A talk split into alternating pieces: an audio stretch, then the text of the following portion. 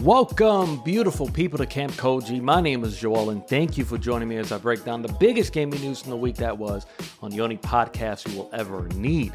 Now, in today's episode, we're going to talk about Activision expanding its Call of Duty factory, Xbox falling back in love with PC, and EA's obsession with loot boxes. But first, let's talk about Cyberpunk 2077. In a new report from Jason Schreier, aka CD Projekt Red's prime nemesis, released an article outlining bonuses on the way for the game's executives.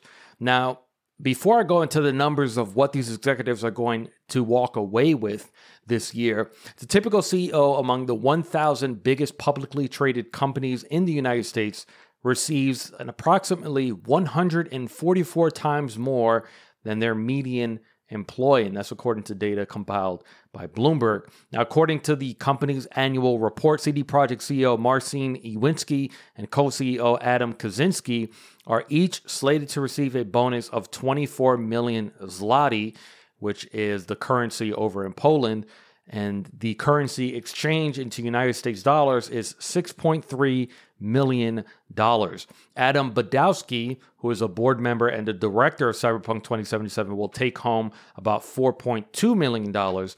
Now these bonuses are part of an annual profit sharing plan and are based on the company's 2020 net earnings, which jumped more than 500 percent. Now, some employees told Bloomberg they will receive profit sharing bonuses of about $5,000 to about $9,000, while other more senior employees said they will get closer to 15,000 or 20,000. Managers and directors will likely receive much higher bonuses. Now, in a statement, a CD Projekt spokesperson said, and, and, I want everyone to really listen to the statistic right here. A CD Projekt spokesperson said the company had allocated a total of $29.8 million to 865 employees. Now, that comes out to an average of about $34,000 each but that's not an even split, even though I just gave you the average of it. If you're a tester, for example, you definitely make less much less less money per year, and you're probably not even probably for most companies, you're at the bottom of the totem pole in terms of what your input was and how much you are paid. Most of the time, testers are paid through minimum wage, so their salary, um, excuse me, their bonus is definitely not going to be thirty-four thousand dollars. It's probably closer to what I read in the beginning of that statement, which was 5,000 to about 9,000 and maybe even less. On top of this bonus, I do have to note that, or excuse me, Bloomberg did note that staff also received separate, smaller performance bonuses earlier this year. Now, in contrast, so once again, a total of $29.8 million was split amongst 865 employees. In contrast, just five of CD Projekt's board members received bonuses totaling $28 million. Now, that's an average of about $5.6 million per person. Now, if you combine both of these bonuses, it's about $57.8 million that CD Projekt Red pretty much split in half. And that number of $57.8 million, they probably came to that conclusion in terms of this is the money that we're going to set aside for bonuses for the year 2020.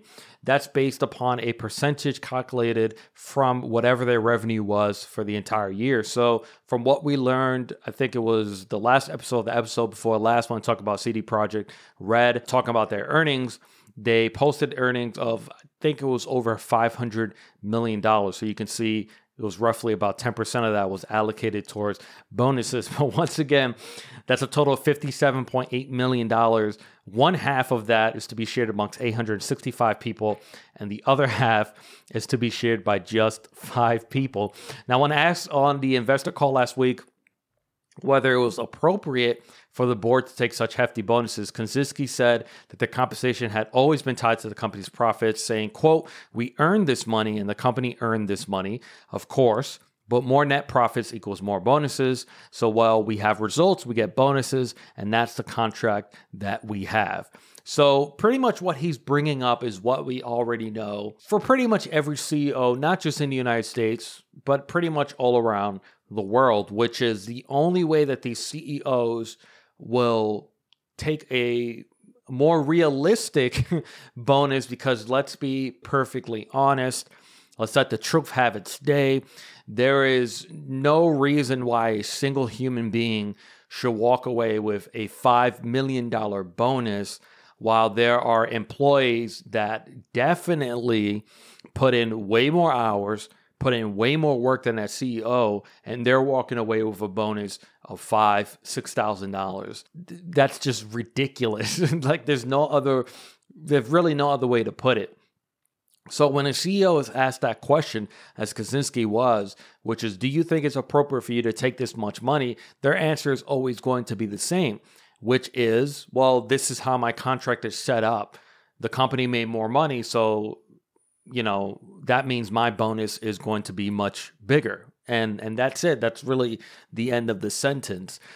The issue that we're running into a lot when it comes to wealth disparity, especially when we talk about here in the United States with CEOs walking away with so much money. I just talked about this, I believe it was last week's show, which was a GameStop CEO that was leaving the company and walking away with over $100 million just to leave the company.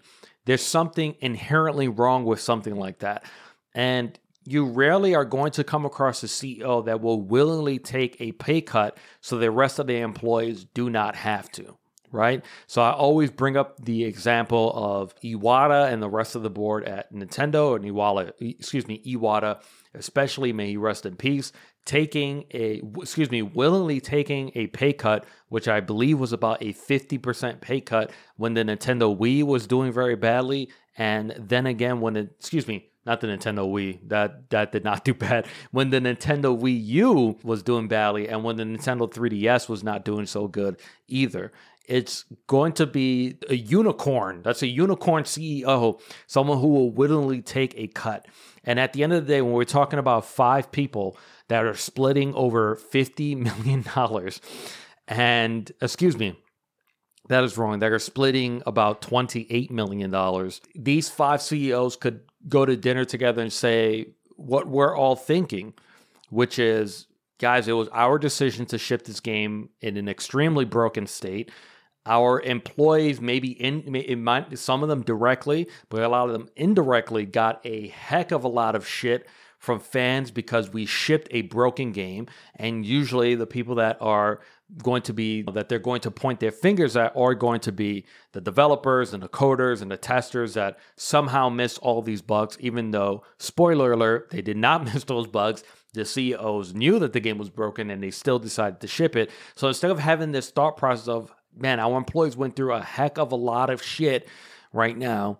We're probably going to run into a lot of turnover because what happened. How about we we keep our employees happy? How about we essentially do the right thing here? And how about we each take $2 million each on average? It's like a, a $5 million bonus. Put the rest into a pot, that whatever that is, $10 million and get that split once again, maybe do an even split on that amount for the rest of the employees, or put that towards new resources and upgrading the facilities that are, you know, and there, there are tons of things that you can do. And this is why we get into this conversation of how much money does one human being need? Do you need that third house? Do you need that fifth car? Right? Do you need to live in a house that has 14 bathrooms, right? At the end of the day, when you have and you, when you are running a company where employees are having to work three jobs, for example, in order to even make things make ends meet. And we are at a point in our history as a human race where unfortunately greed begets greed.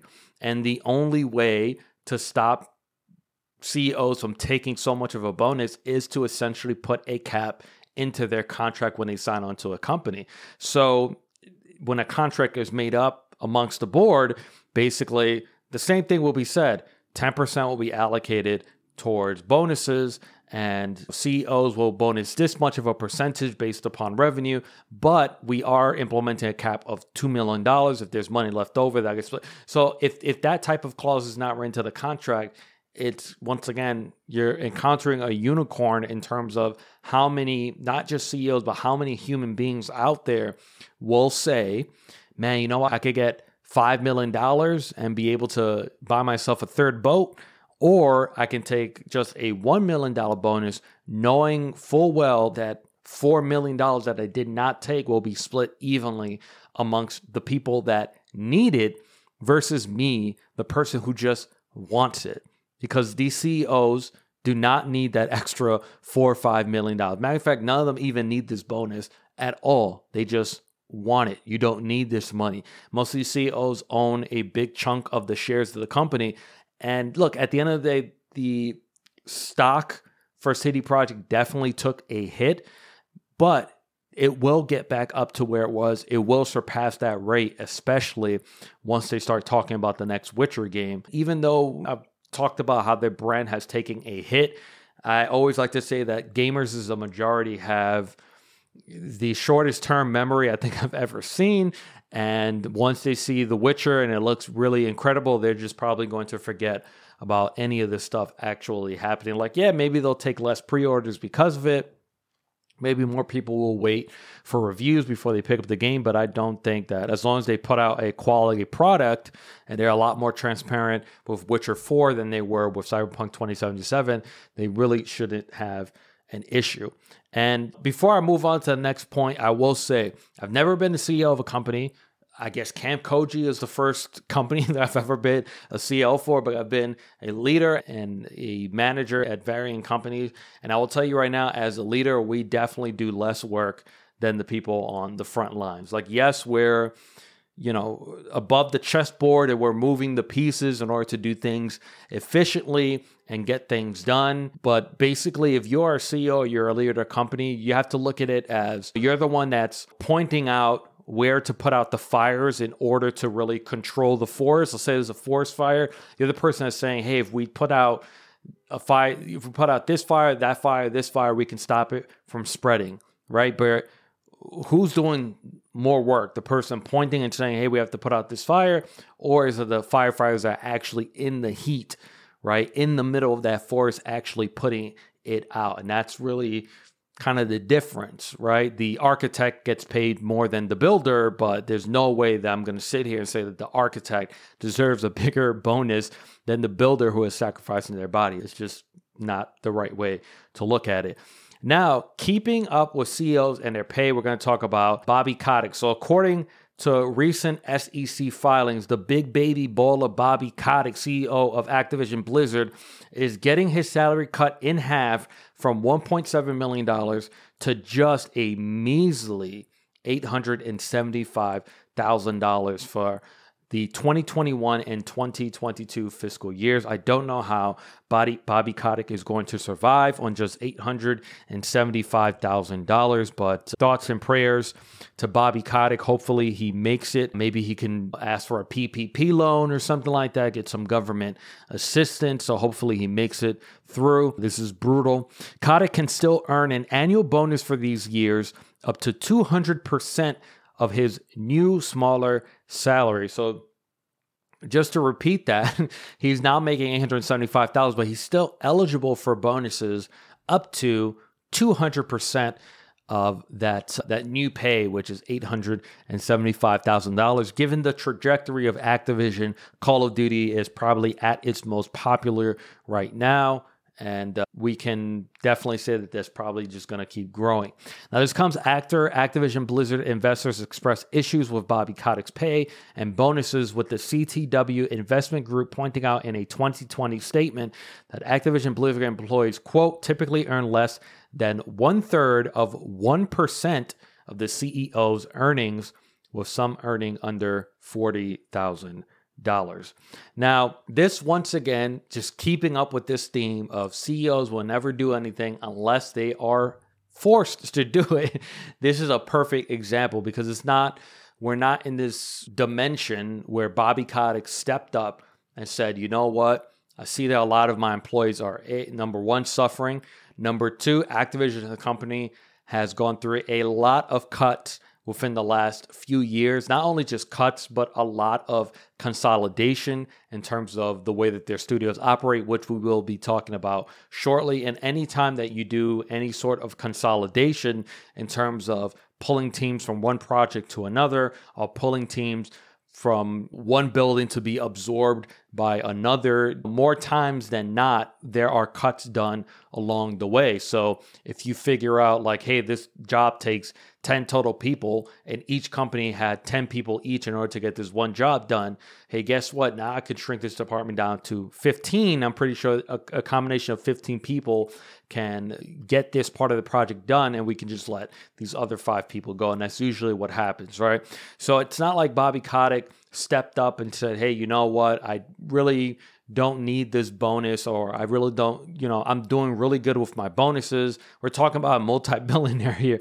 I'm doing really good with my bonuses, with my stocks, with my stock options. I can definitely cut my pay down in half in order to to allocate that money either to new hires, either to a a annual pay raise for a lot of uh, employees or bumping up yearly bonuses or additions to facilities or anything else that would basically benefit the employees of your company. And this is basically echoing what I literally just talked about Cyberpunk with the Cyberpunk story, which is CEOs will not do something unless they are forced to do something. Remember, this is essentially the difference between wanting more money and needing more money. And most of these employees need more money. I always like to say the definition of a minimum wage, if you work at a company and a company pays you a minimum wage, what that company is essentially telling you is if I could pay you less, I would, but unfortunately, because of the law, I cannot pay you less than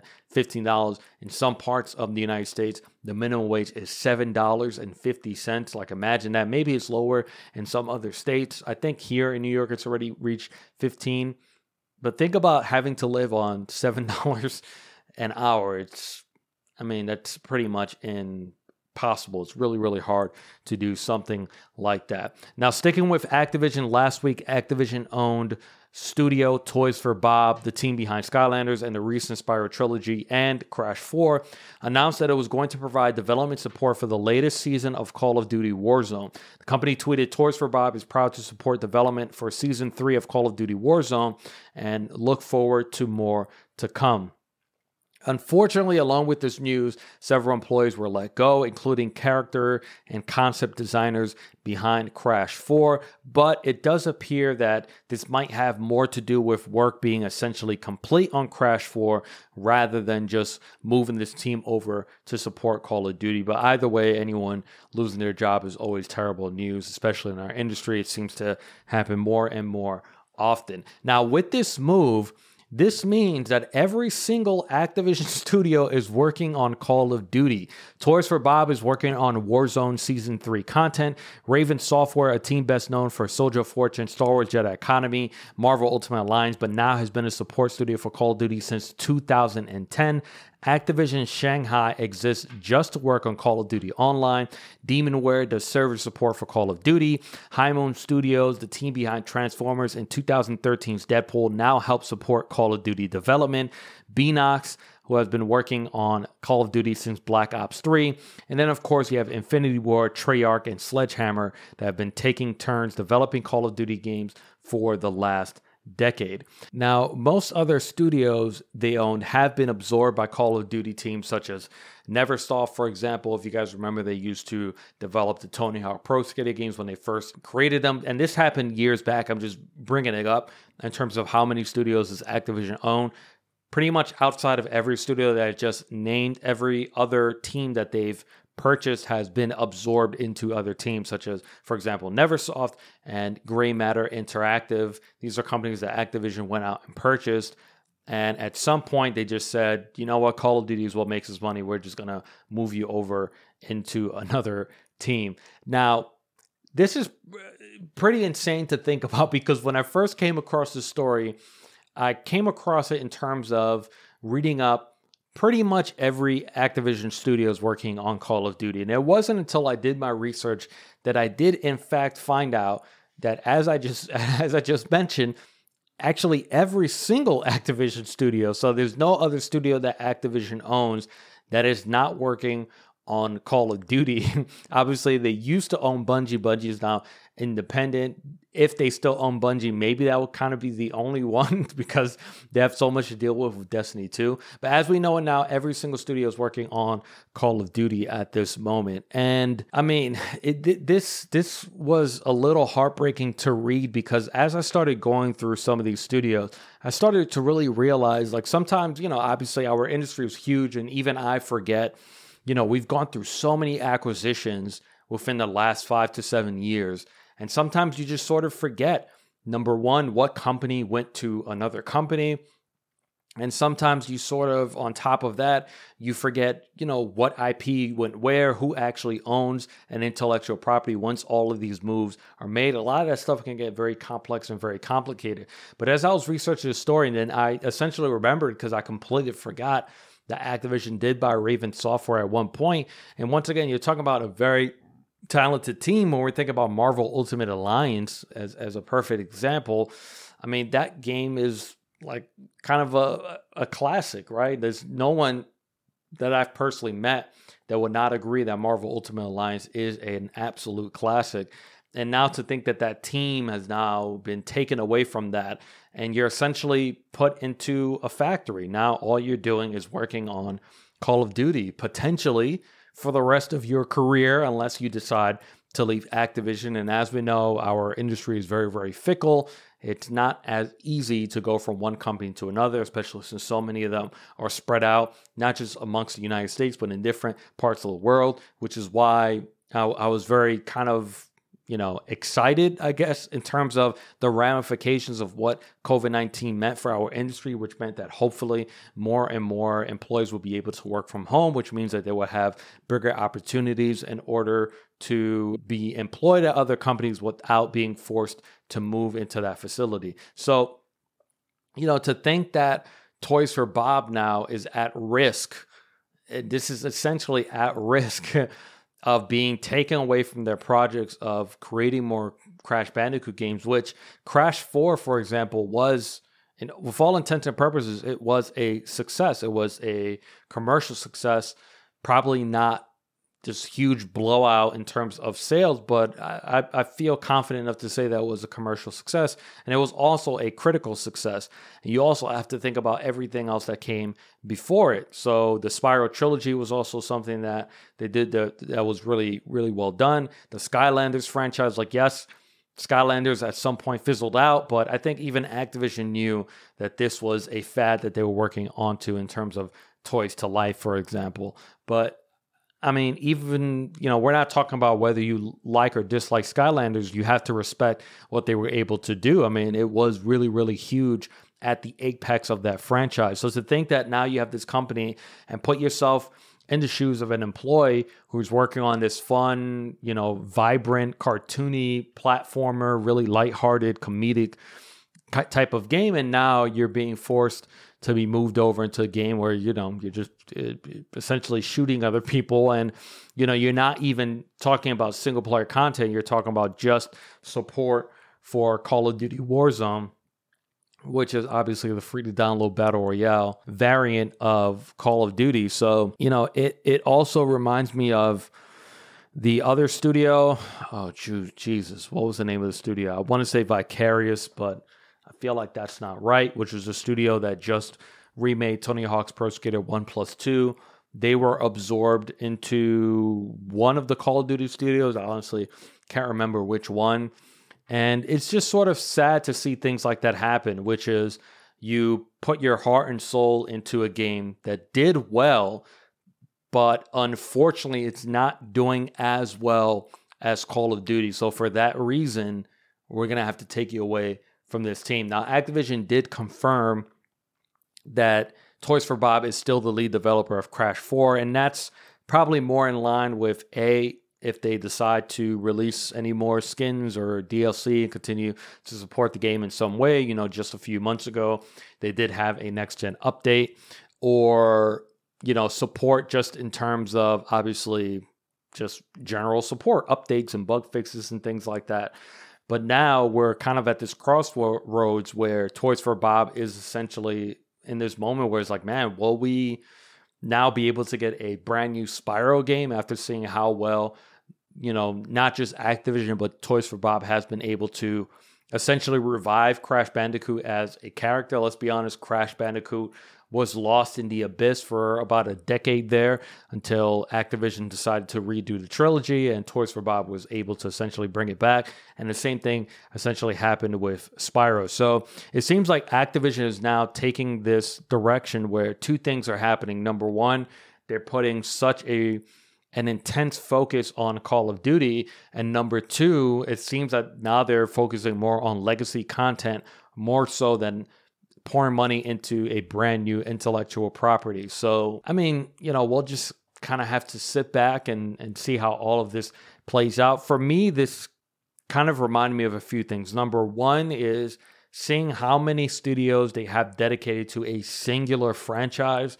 It proves what I've been saying on this show for a very long time, which is it's it's we're at a point right now where Activision needs to separate Call of Duty's multiplayer from Call of Duty's single player. Very, very similar to what we've seen Rockstar doing with Grand Theft Auto. We now know that the next generation of Grand Theft Auto is going to be separated. GTA Online will be its own thing.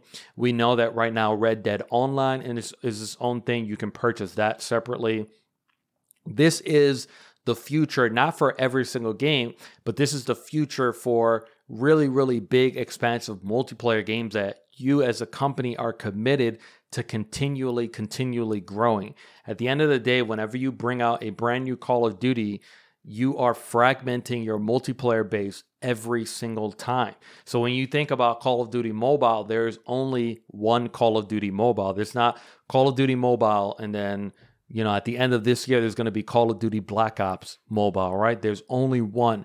And that way you can have a much smaller team that you need right now, which is, I mean, what am I, what was that, like nine studios, for example, working on Call of Duty, with a lot of those studios working purely on Call of Duty Warzone, for example.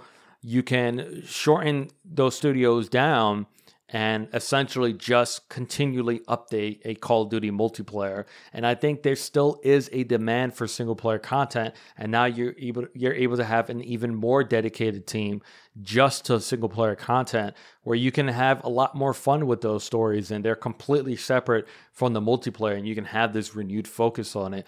Or on top of that, if you're gonna start putting so many studios towards Call of Duty and you see that, hey, you know what, this is the game, this is the IP that will continue to uh, help our company grow for the next decade, then I mean, do something different. Make a Call of Duty RTS, make a Call of Duty third player stuff game or something like that. For all this, you know, all these resources to be tied up purely on a singular genre, which is first person shooter for a singular intellectual property, I mean, there's so many options that you can do when it comes to this, but absolutely 100% Activision needs to separate Call of Duty's multiplayer from the single player. And I hope that at some point they come to that conclusion because it's something that's sorely, sorely needed.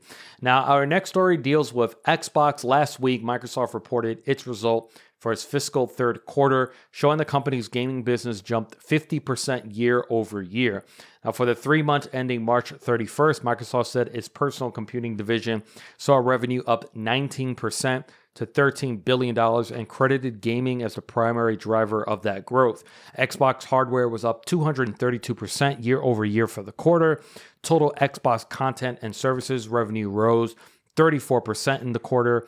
Minecraft's monthly active users were up by 30% year over year to almost 140 million. And the company has also generated over 350 million dollars in player spending from mods, add-ons, and other downloadable content inside of Minecraft. According to Windows Central senior editor Jez Corden, actually, no, before I even move on to the rest of the story, let's just go over these numbers and a few things. Number one, it shows that the investment that Microsoft made in the Xbox division, excuse me, in the Xbox division is starting to pay off more and more, especially as I've said a hundred times on this show, especially as our industry moves towards being more in line with every other entertainment industry that we know, whether it's music, film, or TV shows, which is instant gratification you know, no downloads, very easy to access, cloud gaming, synergy in terms of not having to worry where you're playing a device, but more having to worry on, you know, at what time you play a device,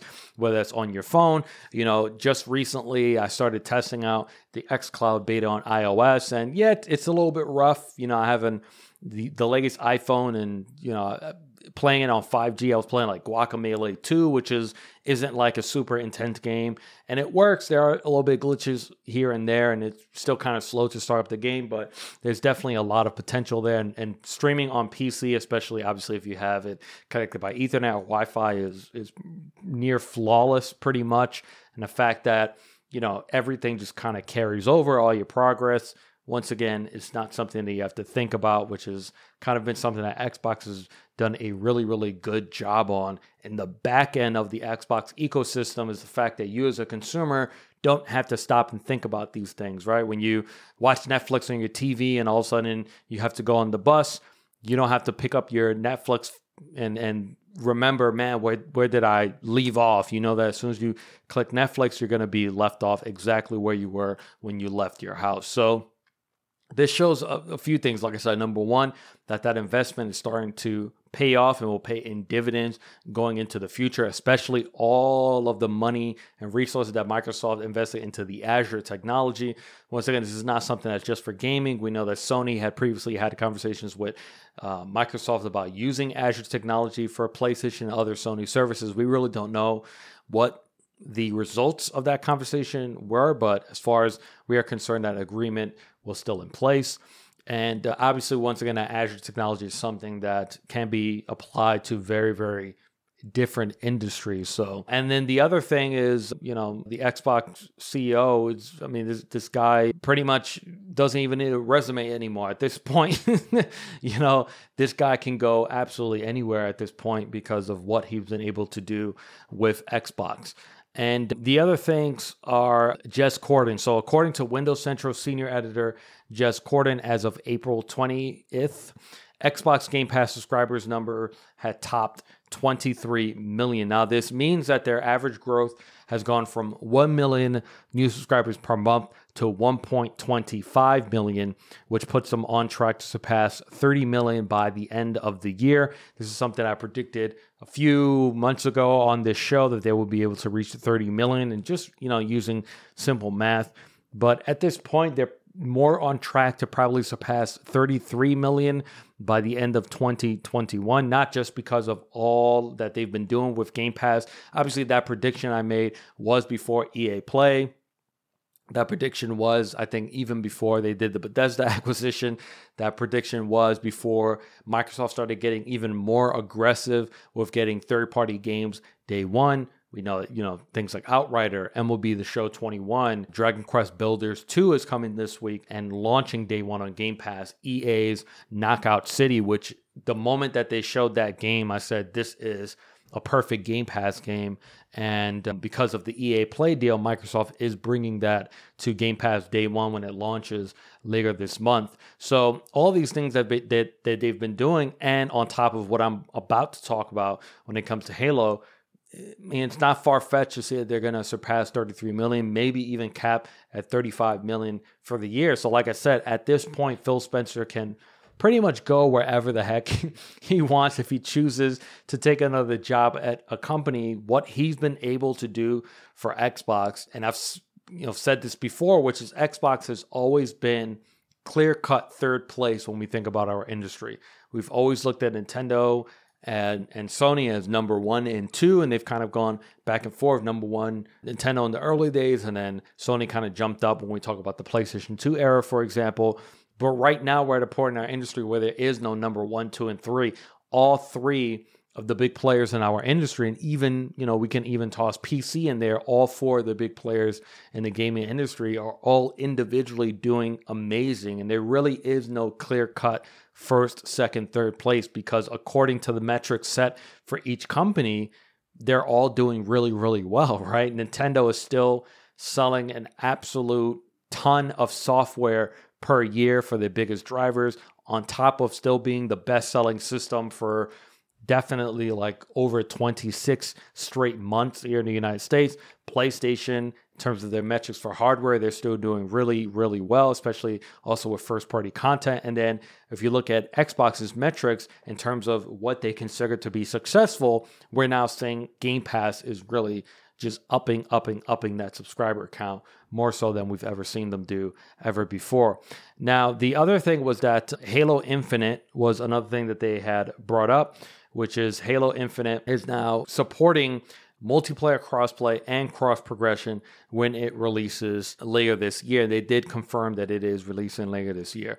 Now, because of this change as being that's, that's being brought to Halo Infinite, and obviously now that we think about it, the fact that they're just now announcing this means that this would not have been ready even if the game were to launch this year. So the fact that it will launch or they're making a commitment that is going to launch day one with not only crossplay but cross progression. This is something that I've talked about a lot before that more and more companies when you're making a multiplayer game that has to be one of the first bullet points as we go into the future years you know 2022 and beyond this will become more and more an expectation from gamers that if you are adding a multiplayer game and putting it across uh, different ecosystems that there has to be not only just crossplay but cross progression and most of us really really want that to be there day one now with just this single announcement i mean i'm already the type of person that game pass is pretty much a no brainer. I understand that some people still like to collect the physical or they just want to buy the copy individually. Maybe they're worried about digital adoption and what might happen in the future. I get all of those things.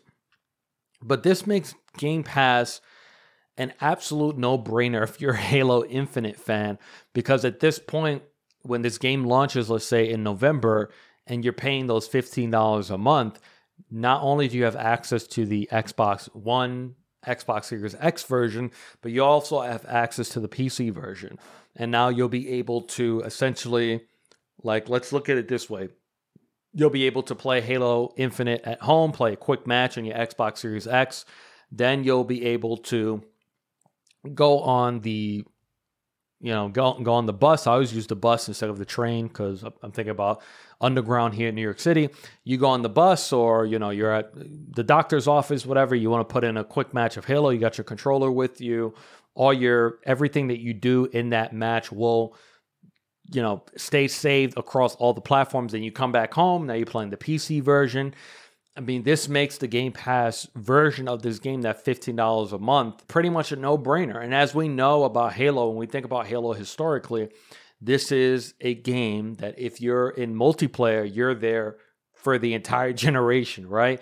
So Halo Infinite, Microsoft has already pretty much confirmed. I, I, can't say definitively, but I'm fairly certain that they already confirmed this that Halo Infinite is like a seven year project. This isn't something that you're going to be playing Halo Infinite multiplayer for a few years and then there's going to be Halo Infinite. Infinite 2 or whatever, right? Maybe they'll do single player expansions like a Halo Reach kind of thing, right? That might be kind of cool, or ODST sort of thing but they need to keep Infinite's multiplayer multiplayer. And the other thing to remember is that the multiplayer is also free to play. So at the end of the day, there's just so much going on with the synergy between all of the different versions of this game that pretty much picking up on Game Pass is a no brainer. And, you know, at that point, you're going to continue interacting with everything else, but that's like the one thing that like that connective tissue to keep everything going across platforms, um, especially when you think about also single player progress. I mean, there's just so much that will continue, you know, moving this this this game over the top in terms of sales. Now, the PC version will also include support for ultra wide and super ultra wide screens, triple keybinds, a wide variety of advanced graphics options, and more, which is a major key right now when it comes to Halo. If we know historically, if I'm not mistaken, this will be the first Halo game to launch on console and PC day one.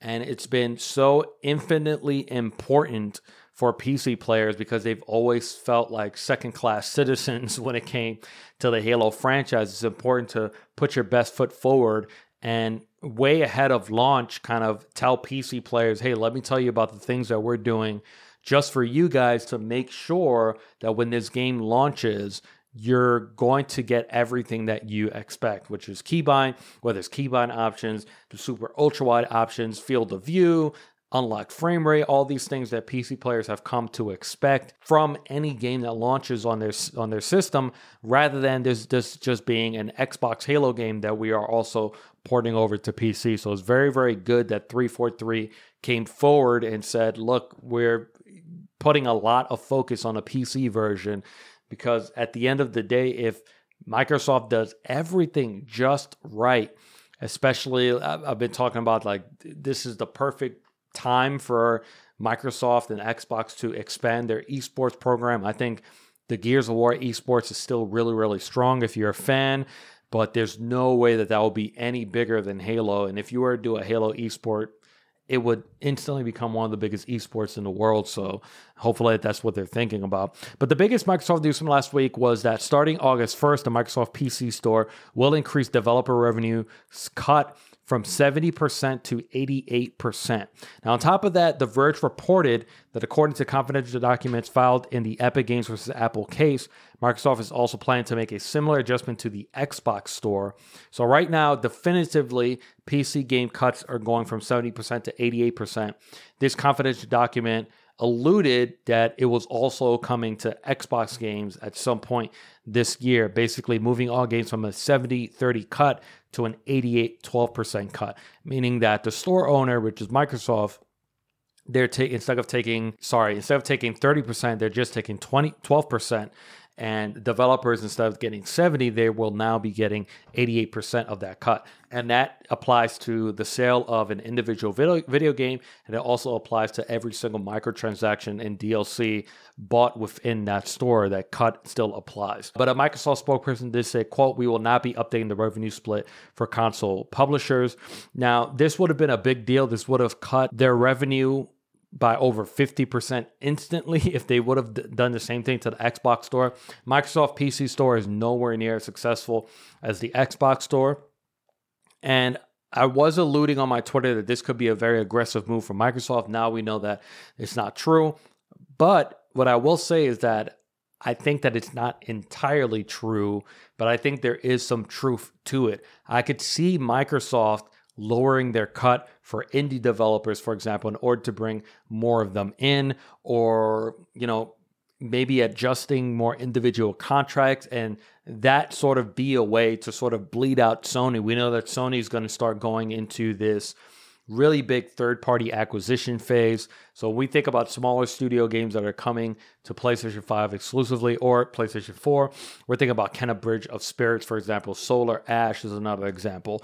Now, if Solar Ash, if you're going to the table to discuss a deal with Sony, and you know, Sony typically takes a 70% cut excuse me, Sony typically takes a 30% cut. And the same applies to Nintendo. And you go up to them and tell them, well, Microsoft is actually only taking 12%. So now you're basically, you know, by proxy, you're increasing uh, the amount of money that Sony will now be required to pay for exclusivity if they want to continue this tactic of going and scooping up these smaller games. So I think that is something that I could see Microsoft considering. And across the board, Xbox cut that's something that is still potentially on the table, but probably five, six years from now, when Microsoft is getting a lot more expected revenue from Game Pass, for example, we could maybe see something like that happening and, and their hardware costs would, would would maybe at that point begin to lower in terms of their manufacturing costs because maybe more and more people will be buying less systems if you know they're really happy with what the cloud is doing and it's on your TV, it's on your computer, all these dedicated apps, for example. So there are kind of a lot of things that they could do with this, but the move definitely adds more pressure to Steam. Uh, you know, if you guys remember when Epic first announced that they were taking only 12% from developers. Tim Sweeney did say that one of his goals was to encourage other stores to do so. So it's pretty cool to see Microsoft following suit. Now, you know, the one thing definitely to keep in mind once again microsoft's pc store is an absolute mess luckily i think it was like just maybe like a month or two ago microsoft did confirm that they were overhauling the store which is great in preparation for this to come because they definitely need to do an overhaul of that store. It's just absolutely awful right now. So at this point, this cut doesn't really move the needle too much. Like I don't see Valve looking at this cut from Microsoft and saying, "Oh man, now we have to to lower 12%." The only way that Steam will lower their take from 30 down to just 12% is if Epic begins to start growing at a very very rapid pace, which is why Epic is really fighting this Apple lawsuit, you know, is because they want to put the Epic Game Store on the App Store and that will obviously elevate things a lot more. You see Epic experimenting with putting Spotify and all these different applications on there. It looks like they're trying to find every single avenue to try to grow as fast as possible in order to put even more pressure on Steam because at the end of the day, the when Steam lowers their cut, Epic benefits because they own Unreal Engine. That means that more and more people will hopefully get into development, and development would be a lot cheaper at that point. You'll be able to make more revenue, which at the end of the day will put more po- more money into Epic's pocket. So I really like Tim Sweeney. He's playing. He really is playing the uh, the long game. Now, our final story deals with EA. Last week, an insider leaked a 54-page internal presentation to CBC, claiming proof that EA is trying to drive players into spending more money on loot boxes. One slide shared by CBC says. We have more active players at this point in FIFA than ever before, along with players will be actively messaged and incentivized to convert throughout the summer. And FIFA Ultimate Team is the cornerstone, and we are doing everything we can to drive players there. Another slide called Turning Up the Heat discusses strategies for converting customers to FIFA Ultimate Team consumers. Now, on the surface, this sounds very predatory, right? When we think about things like turning up the heat and uh, what was the other quote that I had here? You know, we are doing everything we can to drive players to do this. Now, it, it sounds predatory, but this type of speak is actually very, very normal when it comes to marketing. Like when you are the head of a marketing team and and you're pretty much the head of this division where you have a singular purpose and a singular job, marketing the game and trying to get you know as many people to purchase as possible this type of language is used eh, pretty much in anything that you can think of. I guarantee you there's a microsoft game pass slide somewhere within xbox where they're talking about we're going to do everything we can to get more people to buy a game pass subscription versus xbox live go versus just buying a, you know one video game per month for example. I mean all of this is, is really normal now, the insider said he felt compelled to leak the document because he and others he knows who work on video games don't feel good about projects that include loot boxes. An EA spokesperson declined an interview request and wouldn't comment on the document, which he noted was marked privileged and confidential, other than to say it is being viewed without context and interpretations of what it says are misinformed. When asked to clarify, he did not respond. Now, I have to play devil's advocate here. We only saw two slides from this website that got this sort of news. What they called? The C. CD, CBC.ca, which I think is a Canadian news website. Remember, EA has a, a, a, studio up there. I think it's in Vancouver, which is probably why they got this leak. Playing devil's advocate, once again, only two slides that they shared on their website out of 54, which shows that you know this is probably being blown a little bit more out of propor- proportion than it needs to be. We're talking about only two slides that really allude to something that may be seen as predatory or aggressive from EA and their team in order to, to convert more people into uh, Ultimate Team. An EA employee by the name of Charlie Fortescue said, quote, all EA games can be played without spending on in-game items, and the majority of players do not spend. You know, this is essentially like saying, you know, casinos are open to the public. You can walk around, you don't need to spend money. like that's how useful that quote is. Like the way casinos are designed, they are designed to to get you to spend money. Like there are years and years of research that were put in by psychologists and doctors in order to do one thing and one thing alone. How can we hack the human brain to encourage someone if they're walking through our casino to at least just go in to play one slot machine? Because the moment you step up to that slot machine, you drop, you know, one token in and you put in that $1, $5 bill There are so many things that we're going to do in order to get you to stay, whether that's noises and sounds or near misses and things like that. So while it's technically true, there's so many features that are implemented to drive customers to, to, spend money, especially when we think about loot boxes and video games. And a lot of that is the sound, the visuals, all of that is created, you know, the way that the box is sorted. There's like this, this moment of anticipation. You don't know what you're going to get all of that is done for a reason. Like it's it's it's not a mistake. Now reading this story, funny enough, it reminded me about back in 2019 when EA's vice president of legal and government affairs, Kerry Hopkins, said when she was asked, "Do you consider loot boxes to be an ethical feature of your game?" She said, "Well, first of all, we don't call them loot boxes; we look at them as surprise mechanics." And it sort of reminded me of that. Now, we've been dealing with this question for a little while in our industry, which is, are loot boxes gambling. And for me, definitely 100% they absolutely are. They rely on uh, really predatory tricks in order to encourage repeat customers.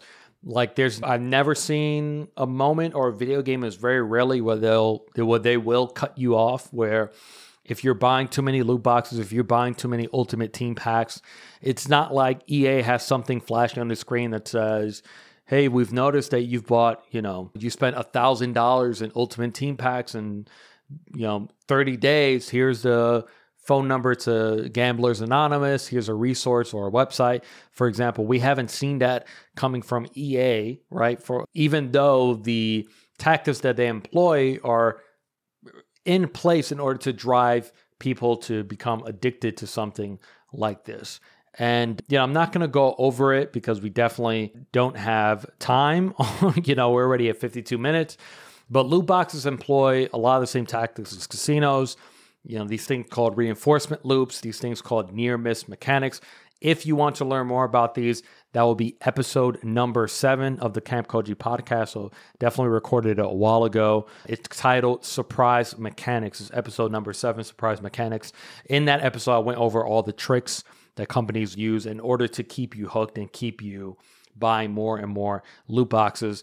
You know, is it gambling? Belgium did ban loot boxes in 2018. EA is currently in the middle of a loot box lawsuit that was filed in Canada last October.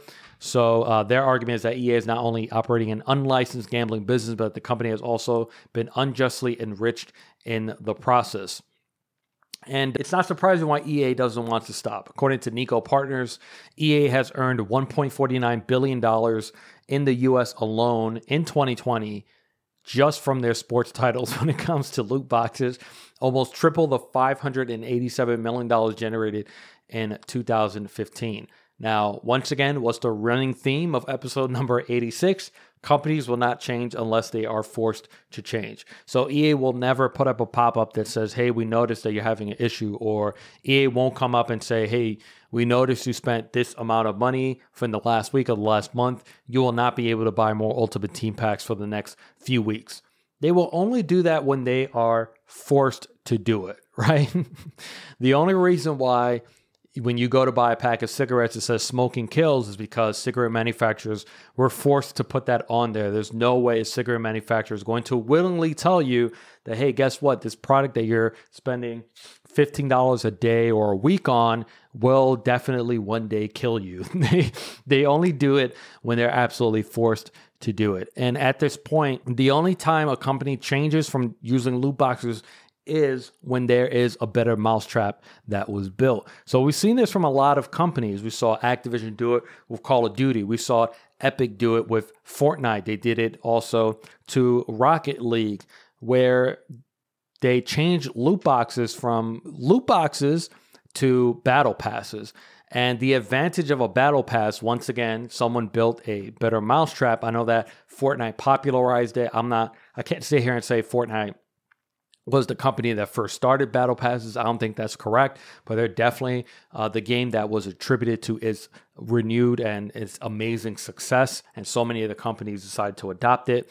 The thing about battle passes that makes them so much more lucrative than loot boxes for companies is that battle passes are almost you have a, a greater chance of it becoming an expected income resource than a loot box. There are too many consumers out there. I'm going to put myself into one of them I've been playing Overwatch for since the beta. So, you know, for years now, I've never spent a single dollar on loot boxes. I'm not the, the customer here. I really don't care that much about skins.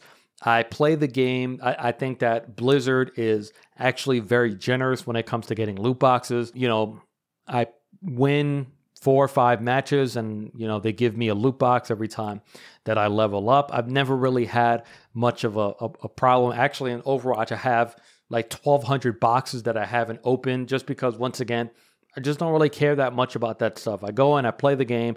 I use Zenyatta. I use a default skin like an OG. I'm just not really that big of a person that's big on skins, right? So I'm not their expected consumer. And there are a lot of people like me. And then there are a lot of people that may just buy a loot box once in a blue, right? So when Overwatch announces a skin that you really, really want, maybe that's the moment that you buy loot boxes. But that's not enough for a lot of these companies, right? You want expected revenue. You want people, you want to give someone a service where every month they're dropping some sort of money. And that's what battle passes have been able to do. Because if you're playing multiplayer, battle passes are, like I said, just a better mousetrap that's being built. So when Fortnite stopped doing loot llamas, and Call of Duty Activision stopped doing loot boxes, it's not because they were nice. It's not because they sat down and said, guys, you know, this is pretty much gambling. There's a lot of people that are going to get hooked. We already have enough real world examples of people spending ten, twenty thousand dollars a month buying loot boxes.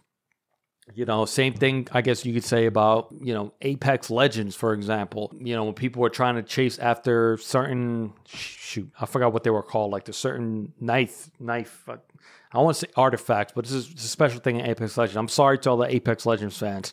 I do not play the game. You know, you take something that is might be like a once in a blue and put it into a more reliable system that can get you much more expected income. That's why Microsoft loves Surfaces. Surfaces. Well, they do love Surfaces because they have the Microsoft Surface, but they love services because it brings in what you what is called for a company expected income. And obviously, your job is to try to retain as many people as possible. So, you know, when when you really think about the paradigm shift we've done as consumer thinking within, you know, not just the year 2020, but I guess we could talk about the last seven seven to 10 years in terms of consumer behavior and consumer patterns when it comes to spending money, you notice that pretty much every industry now has a monthly service everything. There's a monthly service for you to get bacon every month, different types of bacon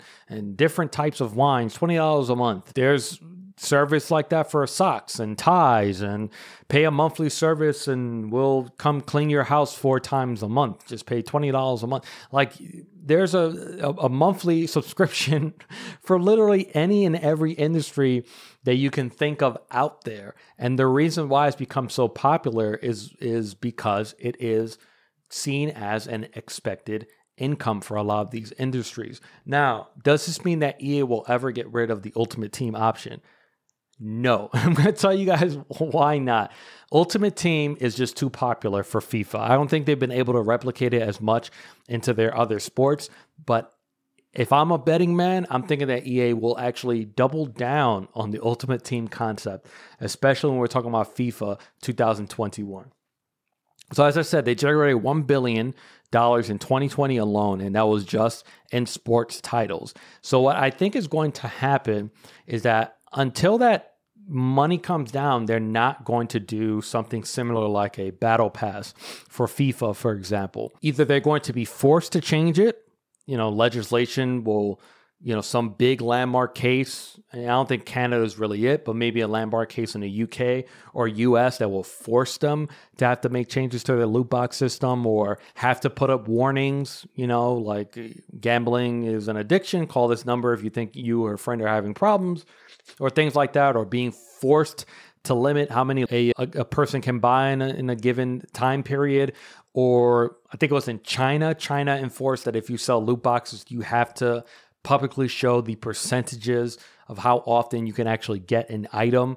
And I think Overwatch, I think, is one in every 13 boxes you're guaranteed to get a legendary item. But in the United States game, it doesn't show you that but we know because that data was given over to China, and obviously it's maybe adjusted for different regions, but probably not by much. So companies don't change unless they are forced to change. Now, the reason why I think they're going to double down is that if those sales do not drop for FIFA Ultimate Team, I guarantee you EA is already researching NFTs.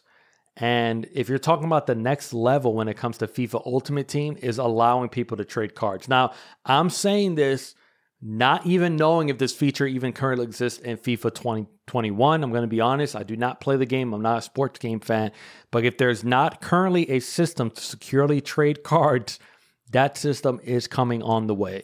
And I think for them, they look at that as being able to breathe new air into the the, the ultimate team loot box card option or tying it to a physical product, for example, in order to lessen the predatory practice because loot boxes don't exist as a digital option. Maybe at some point they're going to start selling physical card packs where you'll be able to, you know, get a physical card and actually unlock the same thing ultimately. Now, look, this this could all essentially exist. I'm just being very honest. But if they don't have a trading system, that's definitely coming because I, I, I you know, once again, they're not just going to stop doing this. Just a month ago, an employee of EA was caught selling specific cards for about $1,300 up to $2,300.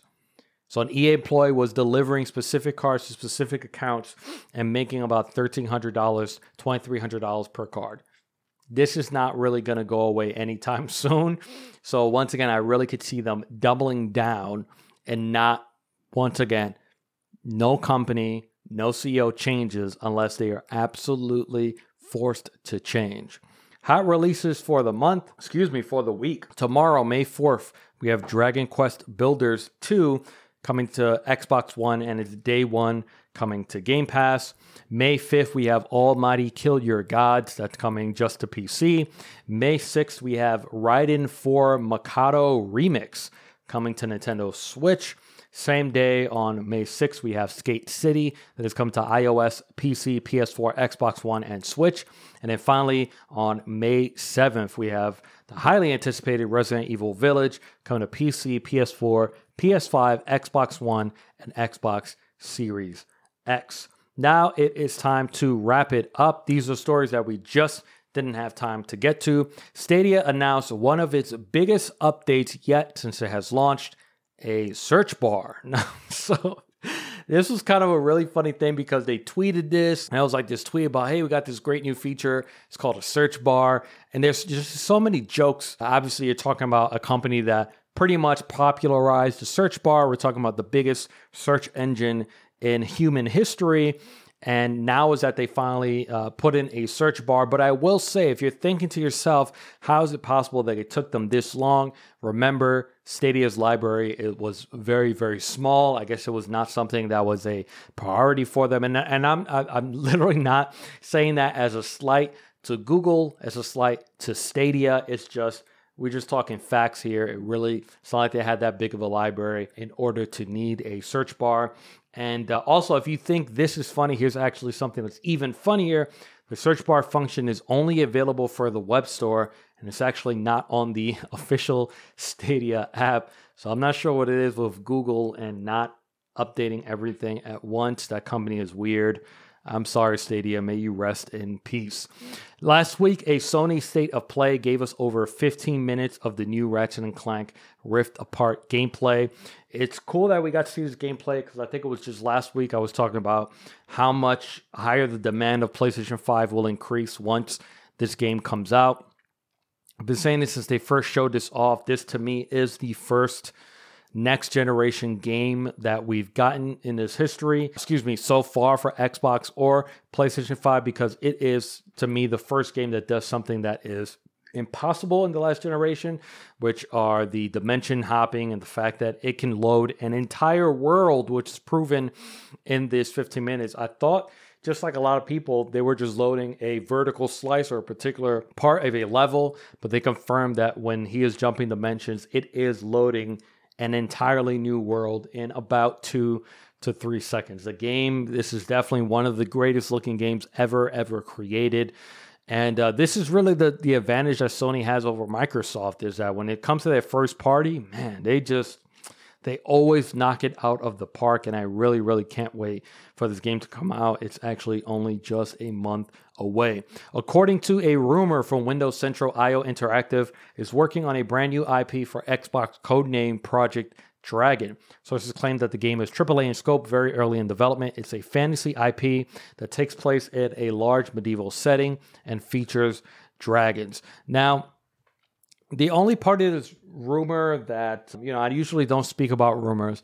The one thing that makes me feel like I don't really trust this rumor is the fact that they're saying that the game is being published by Microsoft. That to me sounds kind of weird. I wonder if this was an agreement that was made kind of a little while ago. As we know, you know, Hitman 3 was self published by IO Interactive. Usually, when it comes to publishing deals, that means, excuse me, when it comes to these types of deals, that means that the publisher owns the intellectual property. After everything that IO Interactive went through, I'm sure that that's not something that they will be very interested in in terms of creating a new intellectual property and having a company own it solely. A and B, the fact that then essentially they would not be able to bring it to other consoles. I'm sure if this rumor is true and it pans out, we can definitely expect this game to come out on PC and Xbox. So that's kind of the only issue that I have with this rumor. Obviously, with any rumor, we'll have to wait and see. This was not officially confirmed, but at this point, anything that IO Interactive does, therefore, they're becoming such an amazing developer and a publisher. So, best of luck to them and you know we'll see if this is absolutely true. And finally riot announced updates to its privacy policy last week that will allow them to record and evaluate reported player voice communications in valorant. Now i was just talking about this a few episodes ago. If you guys remember intel introduced this bleep technology where you can turn off hearing the n word and all these other different things and we all had a joke about it but I said that this technology can actually be used to make this automatic. So it's interesting to see that Valorant is now sort of moving towards that direction. Look, toxic voice chat is a huge, huge problem in our industry. I've, you know, I've been playing Overwatch for a while and I've been saying this for as long as I can remember, which is if I was a female, there's absolutely no way I would ever speak in any multiplayer game because it, it's just it's really really bad. It's so instant more times than not that the moment that you hear a female speak for example you know it's going to be followed by some you know really really gross remarks. So it's good to see comp- more more and more companies take this seriously but i actually have a better solution. So i hope companies are listening to this. So let's say you take intel's bleep technology and i'm going to throw out an idea out there. I say you take this technology and you make it automatic, but I'll use Overwatch as an example since I play Overwatch.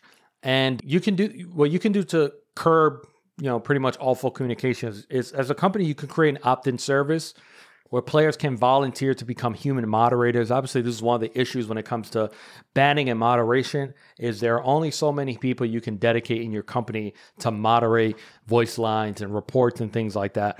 This is why you have to use your player base. I'm going to tell you what you can do as a company. So please take down some notes. Let Joel help you out right? So I'm going to use Overwatch as an example. You create an opt-in service where players can volunteer to become human moderators. When a player is reported, when a player is reported by another player, you use AI in order to capture keywords, or you capture those keywords automatically. You set up an AI in the back end. The moment someone says the N word, for example, or any type of curse word or something like that, you capture five to 10 seconds before and after. And the same goes when a report. If a report is done, that voice file for every player is automatically uploaded to a server or you know if no reports were made then that audio file gets instantly deleted. Obviously, this is all something that's working in the backend. A voice file is then uh, created along with transcription, and you randomly send it to participants, meaning players of your game. Now, make it so these files can be moderated while waiting for a multiplayer match. In Overwatch, DPS players' average wait time is about seven minutes. Within those seven minutes that you're staring at that load time, imagine how many voice files you can moderate and basically say, yes, this is hate speech, this is this, this this crosses this line, discrimination, blah blah blah blah blah. You pick a something after you get about five people that say this was bad. Now you can send it to a person at your company to give it that final look over, and this can save a ton of time. Then what do you do in the back end? You reward participants I'm going to use Overwatch as an example with League Token or access to exclusive profile pictures, skins, or coins or something like that. So players get something in return for helping you. We are at a point in our industry that unfortunately, when it comes to voice chat, it's gotten so bad and so big that you're going to have to crowdsource it. And you're going to have to do something that no other platform has done, which is leveraging people like me who absolutely hate this shit and will want nothing more than these people to be banned and never be able to play the video game again. So please, for the love of God, steal my idea. Before we go, shout out to Capcom Monster Hunter Rise has now shipped 6 million copies since its March 26th release date. The game has now surpassed Street Fighter V on Capcom's all time sales ranking list and is now on track to become Capcom's best selling single platform title in the company's history by the end of May. Also, shout out to Sony. According to a company quarterly earnings call last week, Sony has sold 7.8 million PS5 since the console officially launched last November. Great, great job there.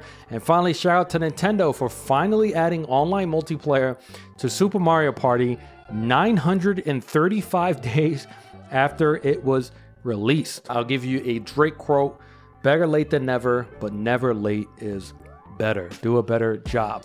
Thank you so much for joining me. Please follow us on Twitter and Instagram and YouTube at Camp Koji for future updates and videos. Once again, I am Joel, and I will see you all next week.